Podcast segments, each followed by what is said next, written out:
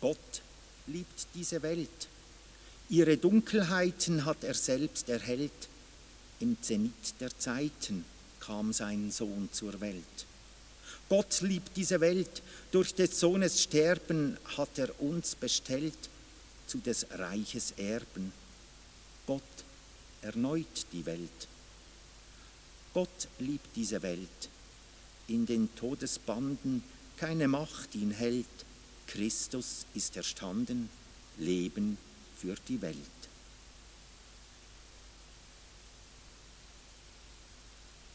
Gott liebt diese Welt und wir sind sein eigen. Wohin er uns stellt, sollen wir es zeigen. Gott liebt diese Welt. Der Predigtext vom, zum Thema Nicht sorgen, das ist ein Abschnitt aus der Bergpredigt, wo Jesus Folgendes sagt, den Menschen, die dort versammelt sind. Ich lese aus dem Matthäusevangelium im sechsten Kapitel, Vers 25 bis 34. Jesus sagt, darum sage ich euch, sorgt euch nicht um euer Leben, was ihr essen werdet, noch um euren Leib, was ihr anziehen werdet. Ist nicht das Leben mehr als die Nahrung und der Leib mehr als die Kleidung? Schaut auf die Vögel des Himmels. Sie säen nicht, sie ernten nicht, sie sammeln nicht in Scheunen. Euer himmlischer Vater ernährt sie. Seid ihr nicht mehr wert als sie? Wer von euch vermag durch Sorgen seiner Lebenszeit auch nur eine Elle hinzuzufügen? Und was sorgt ihr euch um die Kleidung? Lernt von den Lilien auf dem Feld, wie sie wachsen. Sie arbeiten nicht und spinnen nicht. Ich sage euch aber, selbst Salomo in all seiner Pracht war nicht gekleidet wie eine von ihnen. Wenn Gott aber das Gras des Feldes, das heute steht und morgen in den Ofen geworfen wird, so kleidet, wie viel mehr dann euch, ihr Kleingläubigen. Sorgt euch also nicht und sagt nicht, was werden wir essen oder was werden wir trinken oder was werden wir anziehen. Denn um all das kümmern sich die Heiden. Euer himmlischer Vater weiß nämlich, dass ihr das alles braucht. Trachtet vielmehr zuerst nach seinem Reich und seiner Gerechtigkeit, dann wird euch das alles dazugegeben werden. Sorgt also nicht um den morgigen Tag, denn der morgige Tag wird für sich selber sorgen. Jeder Tag hat genug an seiner eigenen Last.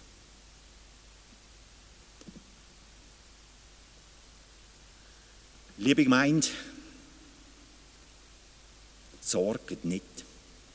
Hm.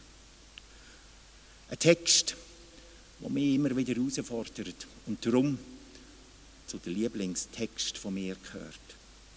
Sorgt nicht. Weil diesem Text möchte ich doch entgegenhalten, wo kommen wir an, ohne zu sorgen. Vorsorge treffen für die Zukunft. Wir Menschen sind doch eben gerade nicht Vögel. Wir sind eben gerade nicht Blumen.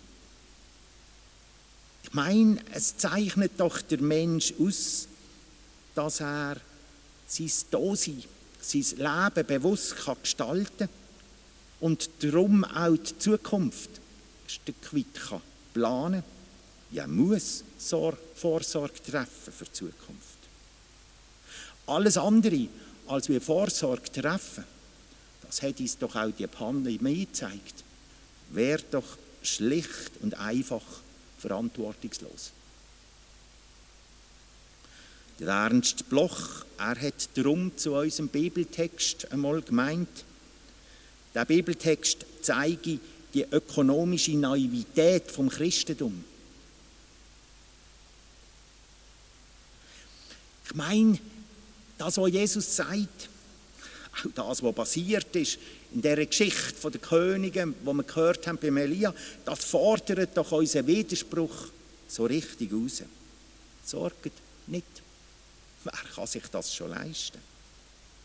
Es gibt Menschen, die fragen sich jeden Morgen, wie sie diesen Tag können überstehen können. Kranke und Gebrechliche. Menschen, Eltern, die mit der Kinder Mühe haben, nicht mehr zurechtkommen. Ehepaar, die im Moment nicht mehr wissen, wie sie die Ehe retten wollen. Jugendliche, Erwachsene, die keine Arbeit haben. Und man könnte die Kolonnen ewig lang aufführen. Sind denn das nicht ganz berechtigte Sorgen? Und Sorgen um eine gute Ausbildung, ist denn das nicht auch richtig? Oder wenn ich versichert bin, dass sie im Krankheitsfall auch dreit wird. Und man könnte dann auch hier einen ganzen Haufen aufzählen, wo doch eigentlich Sorge, Vorsorge richtig wäre. Weiß Jesus das alles nicht? Gut, Versicherungen hat es dann noch nicht gegeben, aber andere Sorgen hat es doch auch gegeben. Weiß denn Jesus das alles nicht? Ich denke schon. Und trotzdem sagt er, sorgt euch nicht. Was also könnte Jesus gemeint haben mit dem Sorgt nicht? Ein erster Gedanke dazu. Jesus sagt, sorgt nicht. Aber er sagt nicht, kümmert euch nicht um etwas.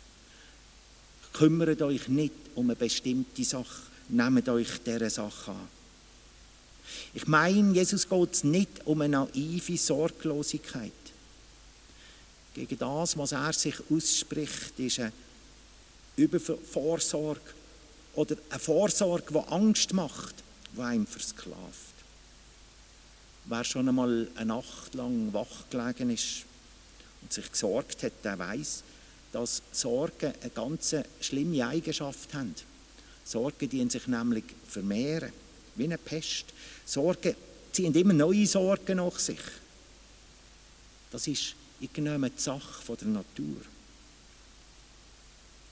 Und darum verstand ich Jesus einmal zuerst so, dass er uns sagt, vergütet euch die Kräfte nicht mit dem Sorgen, mit dem Angst haben. Denn Sorge bringt nichts. Dient lieber mit diesen Kräften, die Kräfte dazu einsetzen, dass der das ändern, was nötig ist. Und trotzdem möchte ich Jesus fragen, ja, gibt es denn nicht auch berechtigte Sorgen, wo man ängstlich sein könnte? Schauen wir doch uns in den Kirchen an. Ist es denn nicht richtig, dass wir die Maske tragen, weil wir Sorgen haben? Ich glaube schon, dass es eben Sorgen gibt, wo man auch muss vorausschauen muss. Und Sorgen ganz generell sind den Sorgen nicht angebracht. Sorgenparameter kommt meistens ja erst im November raus. Aber die Sorge der Pandemie ist immer noch, nämlich an, zuvorderst. Wenn man die Abstimmungen sieht, dass sich nichts mehr ändert, dann muss man sagen, Sorge kann es einem schon noch machen, wie wir als Gesellschaft mit der Natur umgehen. Sorge kann es einem schon noch machen, wie wir die Zukunft planen wollen, unsere Altersvorsorge. Sorge kann es einem schon noch machen, wenn wir sehen, wie dass wir unterwegs sind miteinander.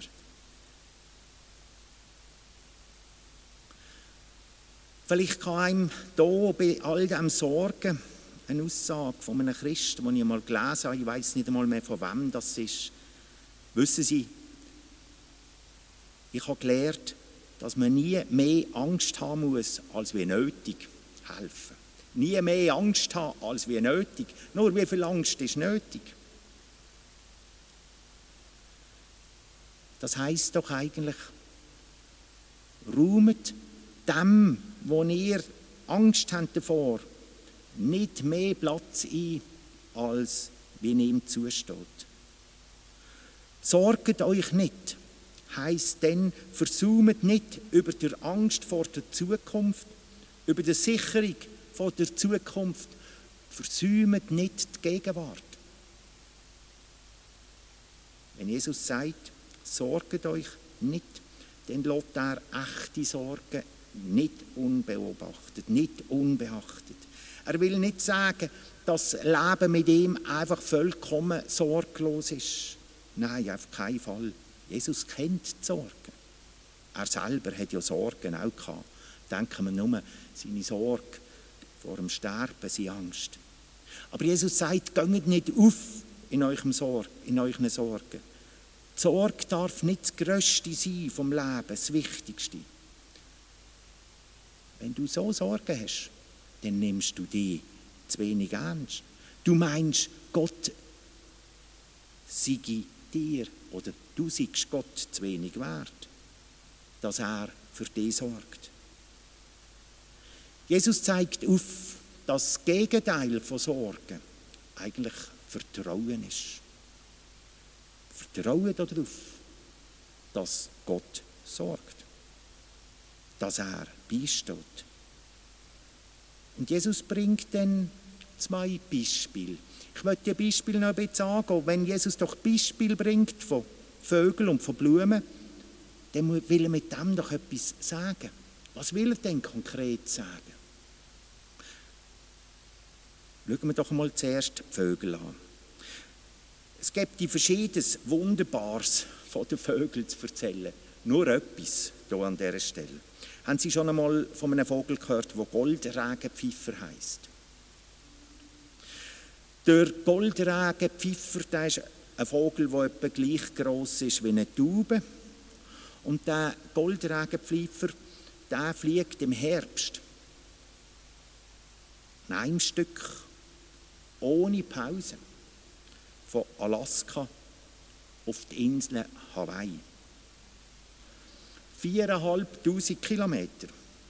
Schwimmen kann der Vogel nicht. Er darf unterwegs nie einen Ausruhe. 88 Stunden lang ist der Vogel unterwegs. Tag und Nacht. Wenn der nur minimst von der Flugroute würde abweichen, würde er Hawaii nebendurch fliegen. Und das wäre tödlich. Überdies, das, was er braucht an Energie für den Flug, ist 70 Gramm Fett. Das frisst er sich vorgängig an. Würde er zu viel fressen, dann wäre er schwer. Zu wenig fressen würde es auch nicht länger. 70 Gramm Fett. Das sind die Energiemengen, die er braucht. Wer hat ihm das mitteilt? Wieso weiß er das? Er macht das einfach wie selbstverständlich. Und wir können solche Beobachtungen bei den Vögeln ganz viele machen. Wieso bauen sie ein Nest? Das machen sie ganz automatisch. Warum brüten sie aus? Sie machen es. Vögel sind nicht untätig. Sie machen nicht nichts, nein, sie handeln. Aber sie sorgen sich nicht. Sie gehen einfach das für das, was sie dazu bestimmt sind. Sie leben angemessen. Sie machen das, was sie dienen, weil sie eben Vögel sind. Und sie stellen das, was sie sind, nicht in Frage. Sie sorgen sich nicht. Jetzt schauen wir noch die Blumen an. Sie machen sich keine Kleider und sind doch schön. Sie wachsen. Sie graben ihre Wurzeln in die Erde, sie öffnen sich am Morgen und schließen sich zu oben. Sie dienen das, weil sie Blumen sind. Schlicht und einfach. Sie sind das, was sie sind. Und sie machen das, was sie sind. Sie leben selbstverständlich. Ihr Blumen da sein. Ich meine, das könnte es auf die Spur bringen, was Jesus sagen will geht es nicht darum, dass wir unserem Menschsein sollen leben. Das, wo wir sind, das Menschenleben, ganz selbstverständlich. Blumen und Vögel machen das. Nach unserer Bestimmung leben. Etwas davon kommt im Bibeltext zum Ausdruck. Nach unserer Bestimmung leben heißt trachten nach dem Reich Gottes und nach Gottes Gerechtigkeit. Also Gottes Gerechtigkeit anzustreben und das Reich Gottes anzustreben. Das heißt auch als Gemeinschaft unterwegs zu sein. Als Gemeinschaft auch Verantwortung tragen füreinander und miteinander. Glaube, die Bibelstelle sagt uns mehr, als wir Eigenverantwortung haben, die heute nicht mehr predigt wird. Die Bibelstelle sagt eigentlich, es geht um eine Verantwortung füreinander zu haben. Und das ist das Menschsein, das gehört dazu. Etwas Zweites tönt die Bibelstelle noch an. Ganz am Schluss wechselt Jesus ein bisschen. Man soll nicht für den morgigen Tag suchen, sorgen. Es geht also um Leben jetzt. Was ist heute dran? Was muss ich heute anpacken? Das ist Zielsetzung. Das, was heute ist und nicht schon ans Morgen denken. Liebe Gemeinde, mir selber gelingt das nicht immer. Ich denke häufig ans Morgen, auch ans Unangenehme. Und gerade darum tut mir die Wort von Jesus immer wieder reizen. Doch, ich will einfach können das Menschsein leben. Ich will können leben im Vertrauen darauf, dass Gott mitgeht, dass er da ist. Und das Einzige, was ich machen muss, ist jetzt anpacken. Das, was jetzt angebracht ist. Und mit meinem Verstand lasse ich mich auch leiten von der Zukunft, dass ich mir überlege, was ist für die Zukunft nötig. Das, was Jesus sagt, ist eine grosse Einladung. Einladung dazu, Vertrauen haben auf Gott. Vertrauen haben, dass er es zu einem guten Ende führt, weil er es gut mit uns meint. Sorgt nicht. Amen.